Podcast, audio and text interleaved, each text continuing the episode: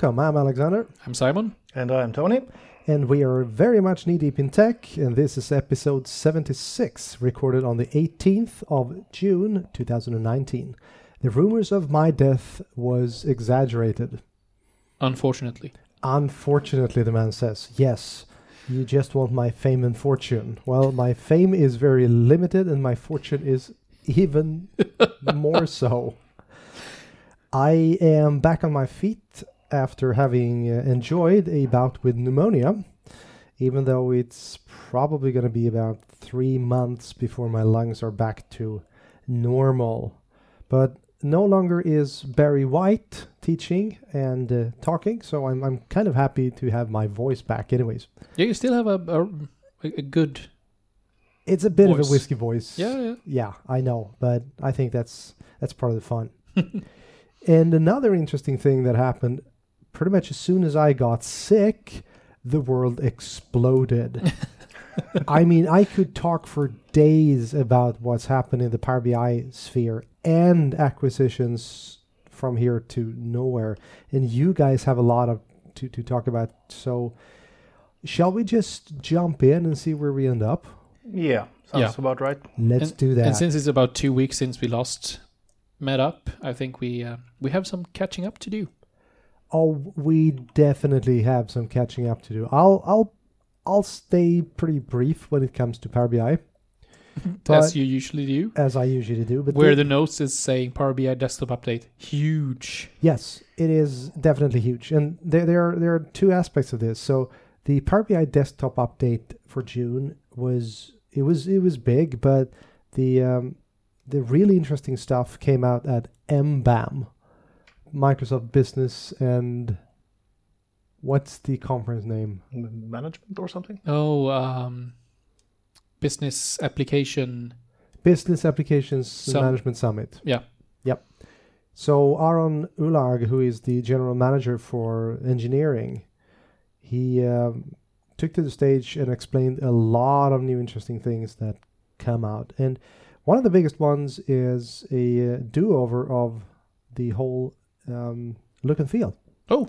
Both of the BI desktop, but especially the um, the service, and it all moves towards the fluent design, which Yep. I think Simon is very happy with. Absolutely. I, I love Fluent. hmm And then we have a ton of new things. Everything is, is becoming generally available. Paginated reports is now generally available, which pretty much ties the whole thing together. So we now have Power BI is is kind of ready to take over where reporting services was before. With paginated reports, you can do pretty much what you could do with an on-prem reporting services. However, paginated reports is still premium only. Yep. And I'm I'm eagerly waiting for information to hear if that's going to change because it's a bit of a blocker today. And and why is that? What's your take on why it's premium only? Um, what I've heard is that it became somewhat difficult to port it, and they wanted to have something that was premium only. Yep. So part of it is technical, but most of it is is probably a financial. So it, it does it doesn't have anything to do with the organizations that have been using analysis services, reporting services. Sorry, which one was it? Reporting services. Reporting services. It's not anything to do with that. That those organizations were the ones that bought SQL Server on prem for a huge amount of money, and then No. they want to transition to something new, rather than looking at it from the perspective that new organizations may not need reporting services capabilities in a cloud-only environment. that's that's an interesting view on things, and I'm I'm I'm pretty sure that you hit the nail on the head with that statement that that cloud only don't necessarily need pic, pixel perfect reports. Nope. Um, so that that might be one thing, sure, but there are a lot of companies today that use reporting services, and you don't need a, a an enterprise license for Nope. that. So it's it's a bit of a serious hit Yep. because again, it's a premium only, and premium is very very expensive. One thing that is a complete game changer is what is known as shared and certified datasets. up until now, you could only use one dataset in one uh, report. So that means that if I create a dataset and I want to share this dataset with you in your report, unfortunately, you're going to have to duplicate my dataset. Yep. And this has some interesting implications. If I update my data set, but I kind of forgot about yours, Yep. your data set is going to be uh, exhibiting incorrect numbers, right? With a shared data set, I can create the data set and you can base your report off this data set. Yep. And I can also say this is a certified data set that I certify as true or, or good. And then I, of course, I, I need to keep on top of it. But I can I can certify it, and whenever you go to search for data sets, you can see a small logo that says this is a certified data set. So that's a good thing. So, would that make it possible for organizations that may have data that are of public interest to share that data? So, would a company or an organization or even a governmental agency be able to publish their data set using this technology and make it searchable? No, not using this because this is within the tenant only. It is between workspaces, but Yeah. it's within the tenant. And I don't think that you would want to share it that way. I would probably go for some agnostic format such as CSVs Yeah, or, yeah. or Parquet or something like that. But it, it's it's a good question. If you remember what I did in Stockholm at Ignite the Tour when I channeled my inner Christian Wade Yep. and showed the uh, Trillion Row demo, that is completely based on aggregations. So the question is, how do you manage a trillion rows in Power BI? The answer is you don't, because you aggregate the data, and thus you don't toy around with a, a trillion rows per se. And aggregations are coming in July. They are going generally available in July, and this has been, um, this has been been, um, what's the word? Verified? No. Highly, highly requested. Oh, definitely highly requested. But Microsoft has said said that this, this is is going to happen. Oh, then it's verified. Yeah. Yeah. Or confirmed. Confirmed was the word I was looking for. Thank you very much. And we have enhanced data flows compute engine, and it's kind of quicker, twenty times quicker. And this is a, a pointer towards the fact that the data flows engine, which is based on Power Query, Power Query is coming to Azure Data Factory, and Power Oh. Query is probably going to be its own module that basically does data manipulation inside of Azure. So that's going to be a huge step forward. Then we have the whole AI stuff. Arun, the whole AI stuff. yeah, I've heard about it. Oh, most people have. Arun told told people at the the summit that there are so many AI capabilities coming, and if you want to do your own AI stuff, that's a premium only thing. But you can today use three AI visuals that leverage the AI platform underneath, and you don't even know that it's it's an it's an AI thing. So take the key performance or um, I can't remember what its name. Um, key something something driver. Yep. That explains why a number looks the way it does. Yep. So, so on and so forth. So, so many exciting things in Power BI. It is absolutely huge, and not only from a technical standpoint, but from a um, take for instance my my session that I'll be doing at um, Data Grillen this Yep. week. I'm I'm leaving tomorrow. Uh, I'm gonna have to update it because suddenly with shared data sets, we have a whole new way of sharing and, and keeping track of data, Yep. which immediately impacts how to implement a um, Power BI project. So yeah, I, again, I can talk for days and days and days, but that would be unfair to you guys. So let's keep talking about your stuff. Oh, Uh, because there. So over the, the last weeks, we have seen one acquisition mm-hmm, and one partnership, mm-hmm. and both of them were a bit out of the blue, to me at least. yes, So the acquisition was all about Salesforce buying Tableau which is one of the primary contenders to Power BI. Absolutely. And for 16 billion dollars, just wanted to add. Yeah. And th- yeah, that's that definitely um depending on how you look at it. Um one of the biggest issues that Salesforce has had has been their completely non-existent visualization. and- and which, which is which makes this makes total sense since you would like something like Salesforce to give you great visualization of the data you have in Salesforce. Absolutely. it, it's yeah. So that's a that's a good fit. It's going to be interesting to see how this affects Tableau's standing in the quadrant. Yep. Because it's Tableau, it's Microsoft, it's kind of sort of Qlik. Yep. But that's it. That's that's the contenders in the Magic Quadrant. And this must be interesting from a dynamics perspective as well. How do you mean? Salesforce and Dynamics must at some points compete with each other. Sure. So now Dynamics have had Power BI Mm-hmm. or some kind of integration or visuals from that. Sure. And now Salesforce gets Tableau. So you have two contenders in each corner. Yep. Um, which and it will be interesting to see if Salesforce will just keep Tableau on the side, or Yes. if the only way to get Tableau moving forward would be with Salesforce. And I would I would guess that the latter would be a bad move. Yep. As Tableau has a huge following that has nothing to do with Salesforce. And it is an amazing project project product on its own. Yep. So but but yeah, I'm I'm very curious and it's always tricky when there are acquisitions. What's going to happen to that product? Because we have all seen amazing products get acquired Yep. only to be scrapped. Yep. So yeah, that's and and like we- like I say in their announcement, uh, Salesforce is an acquisition that combines the number one CRM with the number one analytics platform.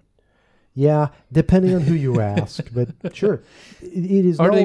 Do you mean they are biased? uh, No. no, no, no, be. no, no, no. Just like us, we are completely unbiased. Yep. The other one connecting Oracle and Azure, the Oracle Cloud and Azure. Yep. I did not see that one coming.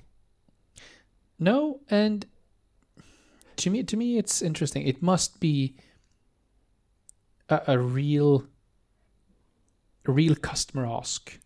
It's a huge customer that have requested this, uh, because it's only, as far as I can see from the blog post, it's only available on the uh, U.S. East Coast Yes, to one Oracle Cloud data center. correct. So that must mean that there are a very specific request in that region where you have, like they are, as an example, a web application deployed in Azure can talk to an Oracle database in Oracle Cloud. hmm So, do you have any insight as former Oracle guru? Why would you run Oracle on Oracle Cloud and not run Oracle in Azure? Because you can run Oracle in Azure, right? You, I know you could, and I'm pretty sure that you can do it. Uh, if if you want to pay the licensing fees, Yep. I, I'd I'd guess it's the licensing fees. Yep. And with the Oracle Cloud, you get pretty much the same goodies as you get from Azure when you run Windows. Yep. You get from Oracle when you run Oracle Cloud. For instance, the um, uh, there are a lot of, of extra stuff underneath the Oracle database machine, the Exadata. You have access to um, uh, what's that's the name? Uh, several Oracle only things that kind of makes it a good proposition. If Yep. you want to run an Oracle workload, you should probably run it in the Oracle Cloud. Yep. And keep in mind that I am not very impressed with the Oracle Cloud, but again, I think that's that's reasonably It, it feels very niche. it's it's niche. It's very niche. Yes, and I think that's that's the the main issue with it Yep. because Oracle don't see it as niche. Nope. But yes, I if you have Oracle only work work um, loads, then definitely look at the Oracle Cloud because you can. Ah, And this this is a weird discussion, but you can actually save money. Yep. If you put your Oracle stuff in Yep. the Oracle Cloud. and they are also talking quite a lot about in the blog post about running SQL Server on OCI, Oh, really? and that additional Oracle workloads will become officially available on Azure, even though it's already have a number of applications, operating systems, and databases certified for Azure. Reasonable. Yep. Cool. So I want to know more about something that will die.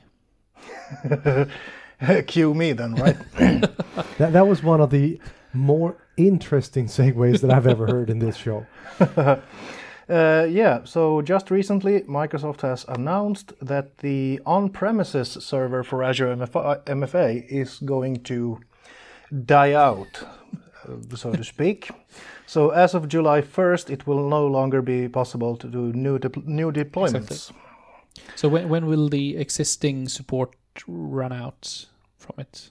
Oh, that's a good question. I don't think I actually saw a date on that. Uh, there might have been something in the blog post, but uh, I will have to get back to you Yeah. on that in that case. But uh, officially, 1st of July, it is no longer possible to do new, new deployments. So existing ones will still be around for a while at least. Yeah, and what will this mean for? What does thi- it mean? Yeah, what does it mean? Because this has been the way to get Azure MFA for on-prem applications. Uh, yeah, because it's really a, like a standard radius installation is what the actual MFA server was. Yeah. Uh, you could do a few extra things with it as well, and it was the way to do Azure MFA uh, from the very beginning. Yeah. Uh, but then, you know, you got the cloud version instead, uh, be included in Office 365 and Azure Portal and Azure AD and stuff like that. So that became the new standard way of doing things. Um, but still, Microsoft, I suppose, they recognize that people still need Radius functionality for on-prem stuff, uh, but still like to utilize uh, Azure MFA. Yep. So uh, they released the uh, Network Policy Server extension. Uh, Ah. I think it was like two years ago or something Yep. like that. So you have your NPS server running on premises, and then you install this NPS extension, and you get connectivity to Azure MFA. Ah, so that that's the way to do it instead of having the server. Yeah, yeah. Yeah. Um, I mean, it's not as flexible as the previous No. uh, server was, but it gets the job done. Yep, So that's something good to know as of July 1st. absolutely. And then and I I just saw this other service that popped up on Twitter. But it makes so much sense and it's probably one of my favorite features. Yep. Uh, I think I have a pretty good idea what you're talking about. uh, uh, and I can absolutely agree. I thought it was a very good feature as well. Um, I'm not sure how much requests there have been for this feature, but now that it's here, yeah, it definitely should be on top of that list. If we're Yeah. talking Bastion, Yeah. Yep, that's the one. Azure Bastion. So it's a new resource that you can connect to your uh, virtual net in Azure, which makes it possible for you to connect to your VMs with RDP or SSH without using a public IP address or even using a VPN tunnel. Yep. So you connect directly to the Azure Bastion instead, which then connects to your vi- virtual machine. Just basically a jump station for RDP and uh, SSH. Yeah. the thing is, I was teaching AZ103, that's the Azure infrastructure course last week. Yep. And one of the biggest things in that course is to discuss infrastructure as a service and the requirements of the VNets and VMs and stuff like that. So this came up. We need another much smarter way of accessing our stuff because who in their right minds want to put 3389 open to, To a public IP, yeah. Yeah. Yeah, that's a disaster. and as soon as I was done, this time the data center in Amsterdam didn't fall over, but they decided to come out with, with Bastion instead. Uh, but however, I'd like to just note that uh, once I saw uh, the blog post about this, um, I logged on to my portal, of course, and tried to check it out, how it works, config it up, uh, test it out, and it was not available. Ah, So Not yet. searching for Bastion in the West Europe data center at least gave absolutely nothing. So I suppose that they are still rolling this out and it is not globally available as of yet. Right. But uh, keep your eye out for Azure Bastion. and I can also say that the official blog blog post is gone. What? Is it now? I get a 404 error. So if I refresh this page, it will disappear. No, it can be Swedish one. Let's see. Oh, this one is still here at least from the buildazure.com. Yeah, and that's not the official one. The official one has been removed. There you go. Um, so we'll see what happens. Interesting. But it's not there anymore. Quite interesting. But the the Build Azure one is still there. So I wonder what what really happened. Yeah, but then again, I think the at least for Atea, the Office 365 services have been a little bit shaky this morning. Yeah, So that might have to, something to do with it. might have something to do with it. So I think this is my part where I'll throw random news at you and see what you think. Release the Simon.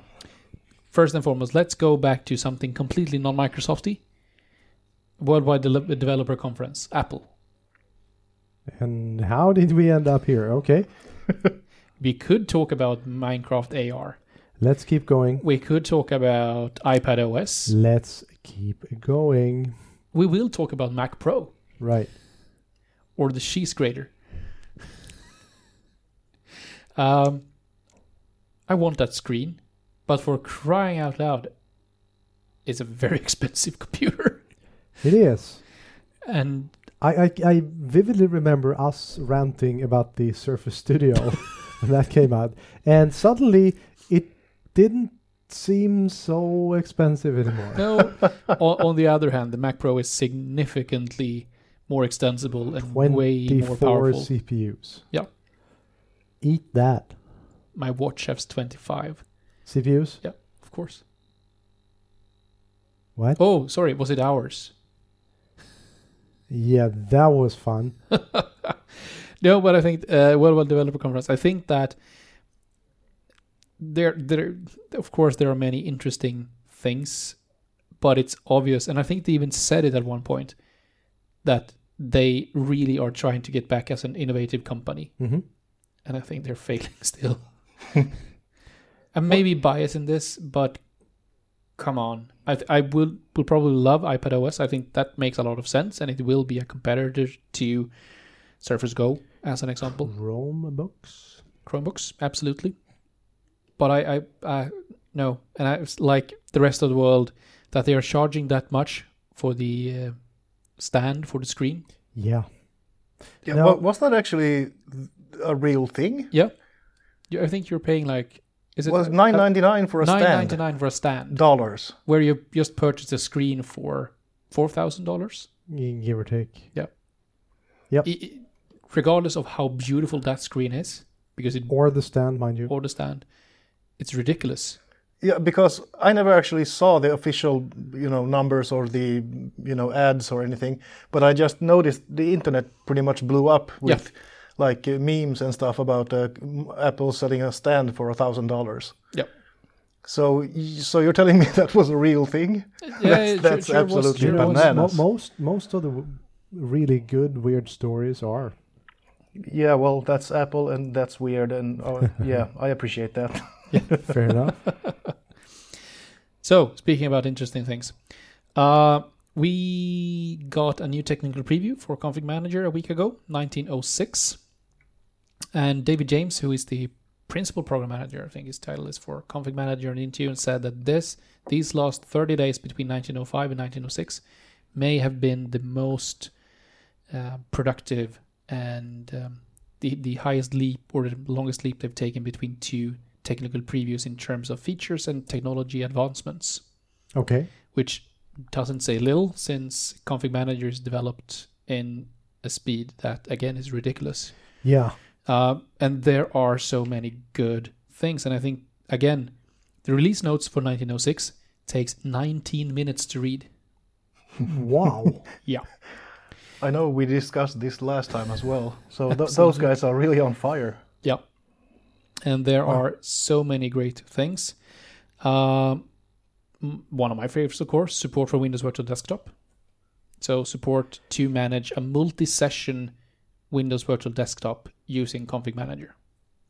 oh. And the challenge previously have been that if you have, say, 200 users on one machine, every single user of those would, without this feature, have received their uh, user targeted policies, apps, and so on, which isn't really what you want. That will degrade the performance.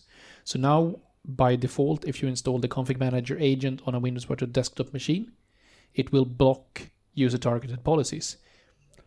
So that's something that you need to remember. And you can allow it to do so, but you need to think about the um, potential performance losses that you will gain from that. That's an interesting tidbit right there. Yeah, so that will be interesting to see how that actually work. Yep. Uh, we also now have RBAC on folders, which may not sound as a huge thing. Wait, what? RBAC on folders. Whoa. So instead of needing to tag every single thing in the console, so this is for config manager, um, you can actually set an RBAC policy on a folder that contains apps, as an example. Yep. which make will make things a lot easier in terms of how to design, how to change things as well. Um, so, so I, I really, really like that. Yeah, and I suppose those are inheritable as well. So if Yep. you move from one folder to another, you will Yep. get the new ones. Yeah. We also have received uh, a new ability to have multiple pilot groups for co-management workloads. So co-management is where when you connect Intune standalone to Config Manager, and you can then move certain workloads. The usual things are uh, conditional access, patch management, Windows Defender management, and so on. And previously, you only had access to one pilot group, so you have had to pilot all machines in that collection for all workloads. Now you will be able to set one specific pilot group per workload. So if you would like to have a separate group for we want to move Windows Defender Management to Intune, you can have a separate collection for that. And you can have one separate collection for moving conditional access, which makes testing a lot easier and uh, makes it a bit more f- uh, flexible to ensure that you get a good user experience Yep. Sounds reasonable. Yep. And a lot of other cool things. Of course, um, I won't even start read the blog post. It's um, quite interesting, and I know that there are many, many more cool features coming in later previews and as well in the upcoming uh, release of Config Manager. So the official 1906 release. Okay. Yep. So what else do we have? Oh, we again we can go on for days and days and days. We we only have like two more minutes. Yeah. So then I would like to say what I did last week. What did you do last I week? I spoke at two Pluralsight events. You did. Pluralsight Connect in Stockholm and Copenhagen. And that's one of the best things I've spoken at, I would say. S- small events still, but a lot of very interesting people there. And so I was one of the speakers, IKEA was the other one, and then Pluralsight. What I- IKEA is doing to ramp up their technology skill set is just mind blowing. They are currently about 2,000 people working internally at IKEA uh, Global. So, gl- dig- Global Digital, I believe the new uh, department name is. And within one year, they will hire 2,200 more. Within a year. Within a year in Sweden alone. Where Basically. where, where do you find two thousand two hundred people? Exactly. And that's what they are doing. They have a completely reamped way of training and reskilling, upskilling internal people as well as external ones coming into IKEA. So I, I would encourage anyone that gets the opportunity to listen to IKEA and what they are doing in terms of technology transfer, if you get that opportunity, because that was a really amazing um, session and I spoke about what we are doing internally with uh, and I even received a quote. it's not often I quote myself, but this is actually a very good quote. One of the things I said in Copenhagen is that the mindset we all should have should have, in regardless of which organization we're working in, sharing should be the default.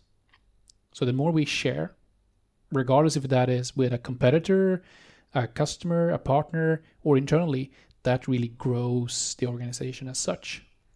Yeah, the whole the rising tide lifts every Yeah. boat Yeah. thing. Yeah. So to share more, and I think that's one of the great things about all, especially Swedish, I would say, but uh, uh, also international organizations that H and M, IKEA, Sandvik, whatever it may be, are sharing what they are doing with technology, even though they aren't technology organizations or seen as technology organizations as such, is really inspiring, and something that I think we that are in IT could learn a lot from. Oh, I, I, I agree completely. There are so many things that we can learn and they can learn and everybody can learn and learning is good. Absolutely. And on that. And on that bombshell and so on and so forth. Yes, it is time to end the show. And speaking from experience, I will not even dare to say when we'll be back, but we might be back next week. we might be back next week. Yes. So thank you very much for listening and see you next week. Take care. Bye. Bye. Bye.